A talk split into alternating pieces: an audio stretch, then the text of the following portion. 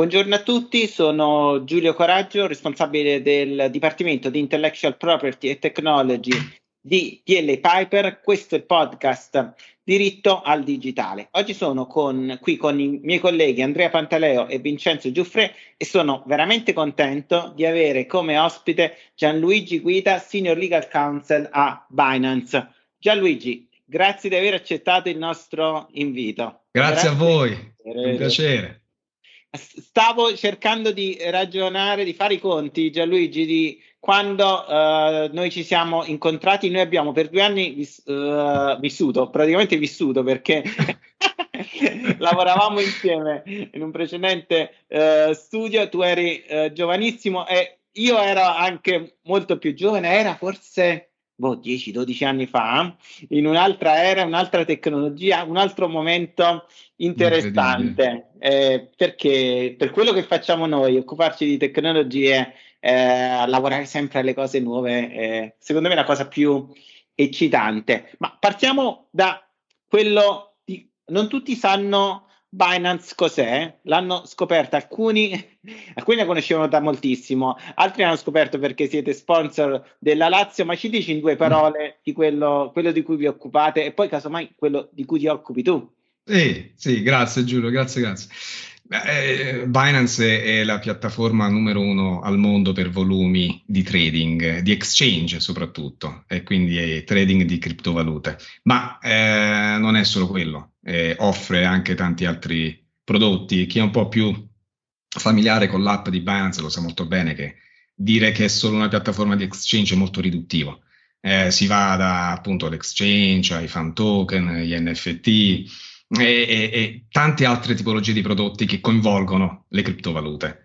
E, è una società globale, eh, ha avuto un'esplosione in uh, pochissimi anni e attualmente appunto è il numero uno nel mondo. Punto di riferimento anche per le cripto, diciamo. E, e tu di cosa ti occupi specificatamente? Perché è un ruolo nuovo, tu hai avuto hai fatto mille esperienze. mi sono, diciamo che mi sono tenuto impegnato. Ah. Eh, sì, sì, allora io mi, mi, occupo, sono senior legal counsel come hai detto tu, quindi mi occupo della parte legale eh, della società, faccio parte del team regulatory, quindi il mio focus in particolare sono i rapporti con le pubbliche autorità, eh, autorizzazioni, licenze e mh, essendo entrato abbastanza presto in Binance e mi sono occupato di, di tanti profili eh, giuridici, quindi non solo il regulatory. In realtà eh, e mi occupo ancora eh, di profili di marketing, di profili corporate, quindi commercial anche, e, e ovviamente del regulatory. È molto varia l'attività, molto varia, non ci si annoia per nulla. Ah, se, se, non ricordo male, tu sei uno dei fautori del sandbox del fintech in, in Italia, giusto?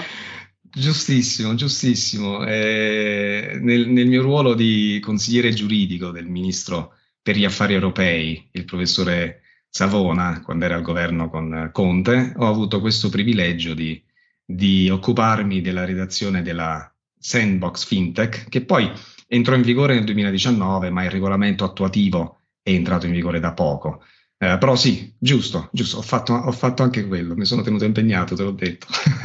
Gianluigi, eh, ti, volevo, ti, vorrei fare una domanda.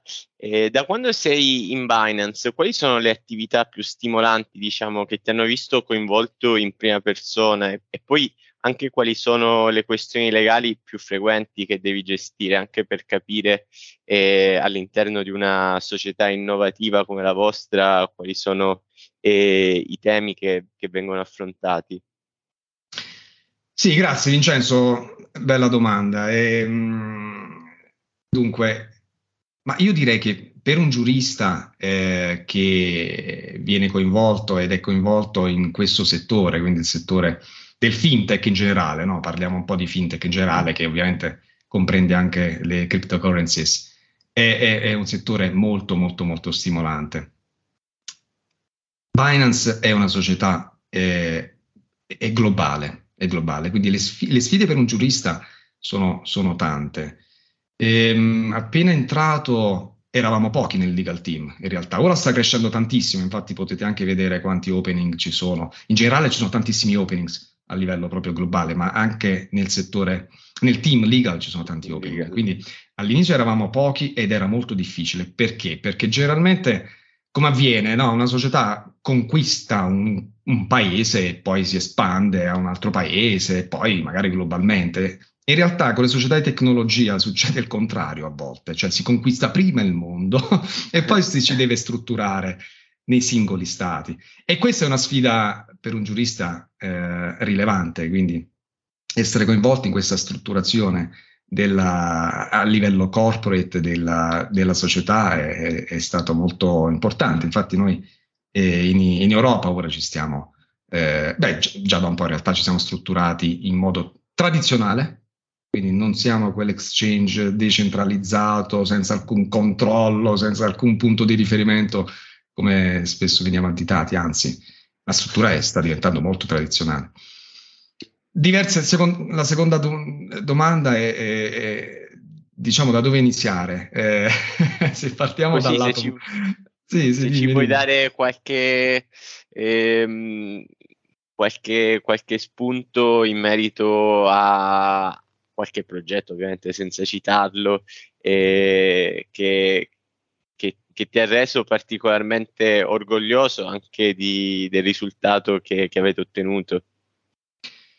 Bah, alcuni sono, sono pubblici, eh, lo sapete, no? in Italia ad esempio eh, siamo sponsor della Lazio e, e, ovviamente me ne sono occupato io essendo il legale di riferimento in Italia. Fammi precisare che comunque io attualmente sono sul Southern Europe, quindi eh, okay. eh, supervisione Italia, Spagna, Portogallo, Malta, Grecia, e, però essendo ovviamente italiano, se c'è qualcosa di italiano me ne occupo io, no? È ovvio.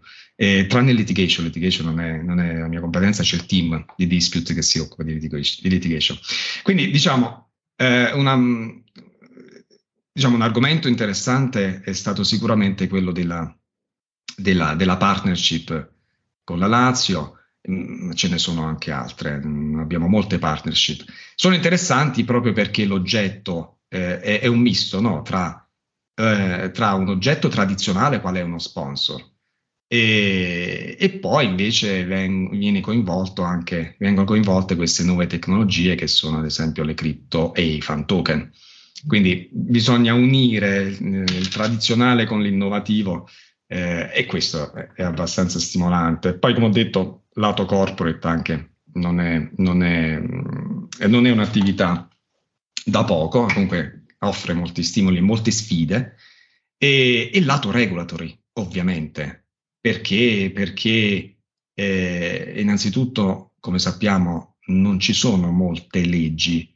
Eh, io parlo a livello generale, non solo con riferimento all'Italia, che, speci- che, che, van, che, che diciamo, eh, stabiliscano delle regole precise per, nuova, per questo nuovo settore. Quindi sta a noi poi andarle a interpretare e questo è, è un qualcosa che è quotidiano, eh? vi assicuro che è quotidiano laddove ci sono delle norme, a volte sono molto ampie, non sono specifiche, quindi sta a noi di nuovo andare a interpretarle per cercare di far eh, di capire se, se, i nostri prodotti sono ricompresi da quelle norme oppure no. Poi ci sono ovviamente alcune norme che vanno rispettate e basta, come ad esempio l'antiriciclaggio, che è chiaro che, che c'è e si deve applicare. E, e, questa è una sfida, ripeto, quotidiana, eh, da, molto, da, molti stimoli, anche questo. Poi, se eh, considerate anche che appunto non è limitata a un solo Stato, ma si è coinvolti in eh, tante giurisdizioni diverse, vi rendete conto che, ripeto, non ci si annoia assolutamente qui.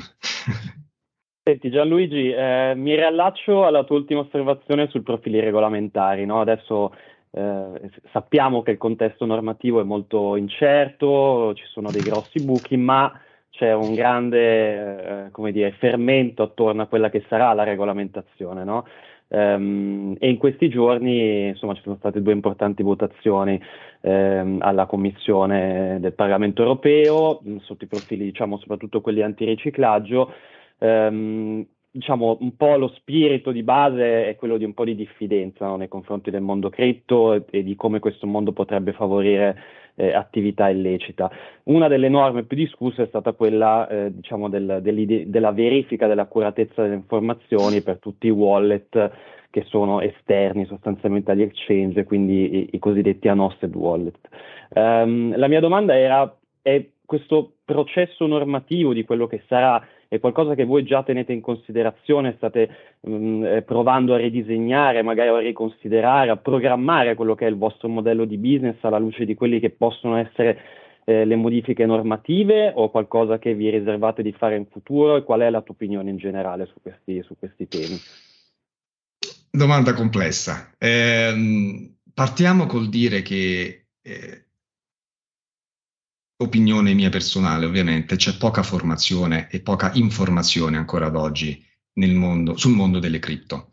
E quello che si legge a volte sono solo le notizie eh, che fanno più scalpore, quindi l'utilizzo di questa tecnologia, ad esempio, per finalità mh, non del tutto lecite, ma questo avviene anche con l'utilizzo di altre tecnologie. Quindi non è eh, diciamo, l'uso illecito della tecnologia che caratterizza le cripto, come non è l'uso illecito della tecnologia che caratterizza internet, per fare un esempio, o i sistemi bancari, perché comunque eh, i, crimini vengono commessi in qualsiasi settore.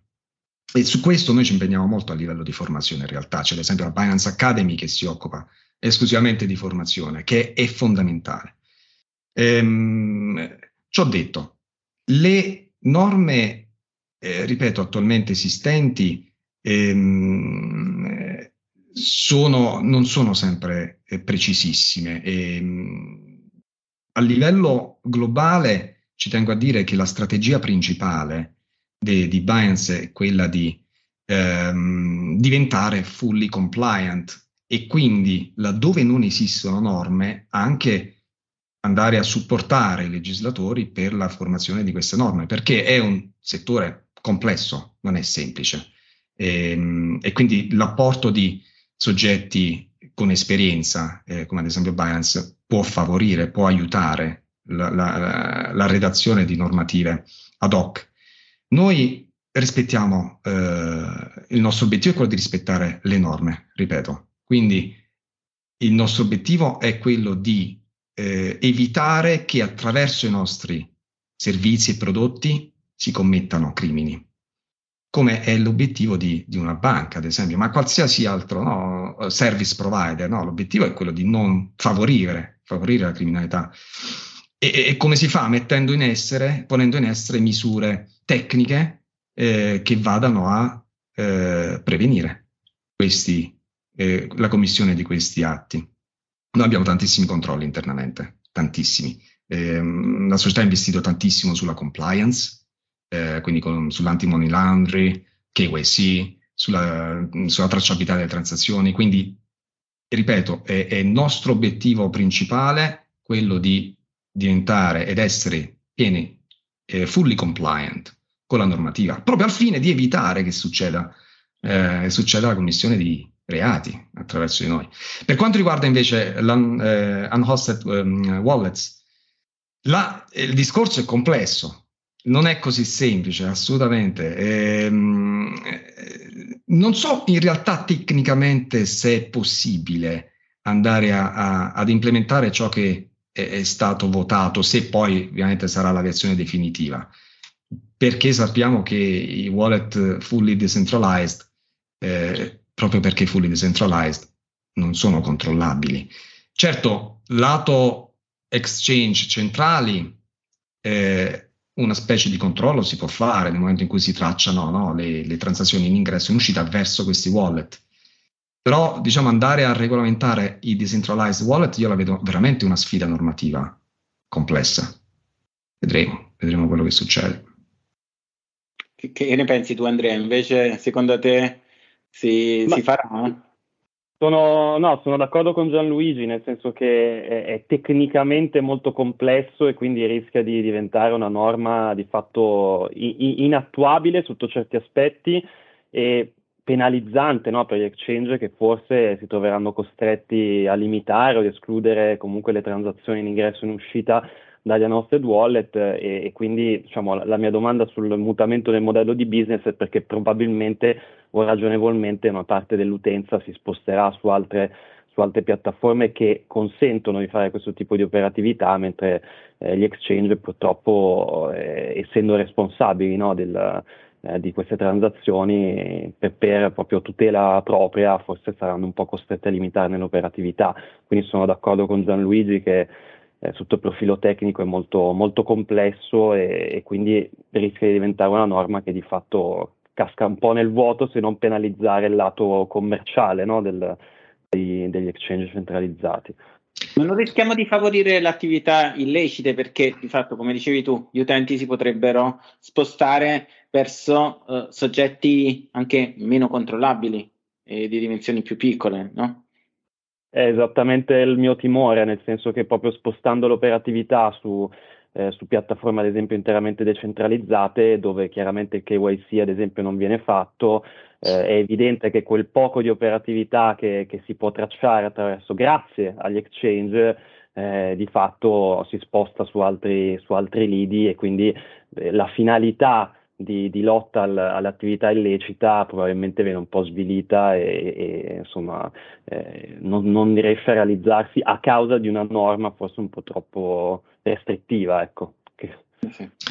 Eh, buon punto, buon punto. Eh. Comunque, se ci saranno delle leggi in merito e verranno poi eh, emanate, non li rispetteremo, ci mancherebbe altro. Eh, se poi gli utenti vogliono utilizzare i servizi per fare attività losche non sono gli utenti che cerchiamo noi, no? Quindi... Sì, no, hai, hai assolutamente ragione che c'è, c'è, un po' una tendenza da parte dei regolatori di scaricare la responsabilità sui controllori, mm. eh, dove i controllori possono fare eh, una parte della, eh, de, del framework, poi bisogna controllare anche eh, gli individui, no? E quindi vediamo un attimino come si evolverà. Ti faccio l'ultima domanda. Sì. Noi stiamo lavorando tanto su progetti relativi agli NFT e voi siete molto attivi nel settore. Eh, come vedi questo mercato? Molti dicono è una bolla speculativa, però è anche vero che mm. c'è molto commissione tra gli NFT e il metaverso, che invece vediamo eh, in forte crescita, eh, a parte Meta, eh, tante aziende stanno investendo nel settore, per esempio noi abbiamo lavorato per varie aziende del um, settore della moda in questo uh, mercato. Quali sono le, le, tue o quelle dell'azienda uh, prospe- visioni su cosa ci dobbiamo aspettare? Non diciamo a dieci anni, perché tra dieci anni mm. forse il mondo è cambiato, ma fra sei mesi, un anno, non lo so. Sì, infatti, sei mesi e un anno in questa industria sono dieci anni, forse di più in, in industrie tradizionali. Allora, hai toccato un, un, un, un, argomento a me caro, nel senso che io sono un, hard video game player da quando ho cinque anni. Ora non più purtroppo per ragioni di tempo, eh, mi dispiace tantissimo, però insomma sono, sono un affezionato dei videogiochi, quindi ho seguito tutta l'evoluzione da, da, quando ero piccolo. E io mi ricordo che da piccolo non c'era, eh, diciamo, il videogioco era finalizzato a se stesso. Tu giocavi, ti divertivi, spegnevi il computer, spegnevi tutto. Ok? Con questa rivoluzione degli NFT e delle cryptocurrency in generale, eh, c'è ora un'unione tra il mondo reale e il mondo dei videogiochi. Cioè, alcune parti dei videogiochi in realtà possono uscire fuori e venire nella, nel mondo reale, come ad esempio un guadagno vero e proprio. No, eh, sappiamo che alcuni videogiochi ti danno la possibilità di guadagnare cryptocurrency nel gioco e poi le cryptocurrency tu effettivamente ce l'hai sul tuo wallet, sul tuo cellulare e le puoi cambiare, quindi guadagnare, play to earn. Quindi effettivamente entra nel mondo reale, c'è questa unione. Oppure no, gli NFT, eh, una spada NFT, tu la puoi portare fuori dal videogioco sul tuo wallet, trasferirlo su un altro wallet a un altro giocatore. Insomma, gli stimoli per un videogiocatore sono tanti qui, eh, anche il divertimento. Ovviamente anche qui poi c'è tutto il discorso sulla normativa, quale norma si applica, insomma, norme bancarie, norme di IP, il discorso è complesso. Ehm, io gli, NF- gli, NFT li vedo come un mezzo eh, sicuramente potente eh, per il metaverso in particolar modo, proprio perché riesce a unire il mondo reale con quello virtuale. E non so se è una bolla o no, onestamente, questo non lo so. Lo dirà no, il mercato alla fine, il mercato che decide. Certo che un po' di speculazione eh, ci sta, eh, questo è un po' è sotto l'occhio di tutti, cioè non è che ogni NFT ha effettivamente poi quel valore eh, che gli viene dato, quindi dietro c'è comunque qualche movimento un po' più speculativo, però in sé per sé no, sono molto interessanti. Da qui a sei mesi a un anno, secondo me, si farà una selezione, appunto si vedrà si vedranno quali saranno gli, gli NFT effettivamente utili, quelli che il mercato poi richiede, eh, e si farà una selezione abbastanza naturale. Ovviamente tra un anno usciranno anche nuove, no? Nuove invenzioni, nuovi usi. Staremo parlando inventare. di qualcos'altro, certamente. Eh, magari si parla di altro. Per esempio, nel campo della moda è molto interessante no? la possibilità di, di, avere il tuo avatar nel metaverso con le scarpette di una casa famosa, tutto virtuale. E tu sei certo che le hai perché hai l'NFT che rappresenta quelle scarpette. Quindi cioè, le potenzialità sono, sono notevoli, eh. Veramente notevoli. No, ass- assolutamente. Io, penso che c'è ancora un po' un preconcetto che il metaverso sia per i videogamer. Eh, mm-hmm. È un salto tecnologico perché ad oggi, non so la tua esperienza, ma il casco uh, virtuale pesa un pochino troppo e mm-hmm. non è proprio comodissimo uh, giocarci, ma quando uh, le componenti anche hardware saranno più facili da utilizzare. Per esempio, noi stiamo lavorando su vari progetti su smart glasses. Ecco, a quel punto secondo me ci sarà lo switch perché il passaggio nel mondo del metaverso non sarà più complesso e già si parla di stime di 800 miliardi, poi queste stime sono sempre stranissime, di, di guadagni nel, dalla pubblicità nel metaverso perché essendo un mondo più immersivo eh, le possibilità di transazioni saranno maggiori, dovrebbe essere la nuova frontiera l'evoluzione dei social media con tutte le problematiche legali, anche di, di privacy, perché in un contesto immersivo eh, il, vieni conosciuto molto meglio rispetto alle tue abitudini e, e preferenze, no? Sì, ma assolutamente d'accordo, assolutamente d'accordo. Ehm, potenzialmente si, può, si, possono fare NFT su tutto, non, non, so sull'aria, ma potenzialmente su tutto. E nel mondo digitale, eh, poi il mondo digitale, essendo digitale, è senza limiti. Cioè nel metaverso noi non avremo bisogno di, dei letti, ok? Avremo, eh, sarà tutt'altro. E I cartelloni pubblicitari, per dire, non sono più fisici nel metaverso, quindi anche, anche le spese no, relative alla pubblicità magari sono di meno e potenzialmente hai, un, hai una capacità molto più, più ampia di, di, di, diffondere il tuo messaggio pubblicitario. E, e il marketing poi sappiamo che, che fa fare eh, bei guadagni, nel senso che alcune società tecnologiche si basano sui guadagni derivanti dal marketing, lo sappiamo molto bene. E, insomma, non vedo perché dovrebbe essere diverso anche nel metaverso. Assolutamente. Allora, Gianluigi, grazie mille del tuo tempo, è stata una chiacchierata veramente interessante e ti distribuiremo certamente nei prossimi mesi per parlare di qualcosa di nuovo, ovviamente. Con molto piacere, grazie a tutti voi, grazie a tutti voi, è stato veramente, veramente un piacere.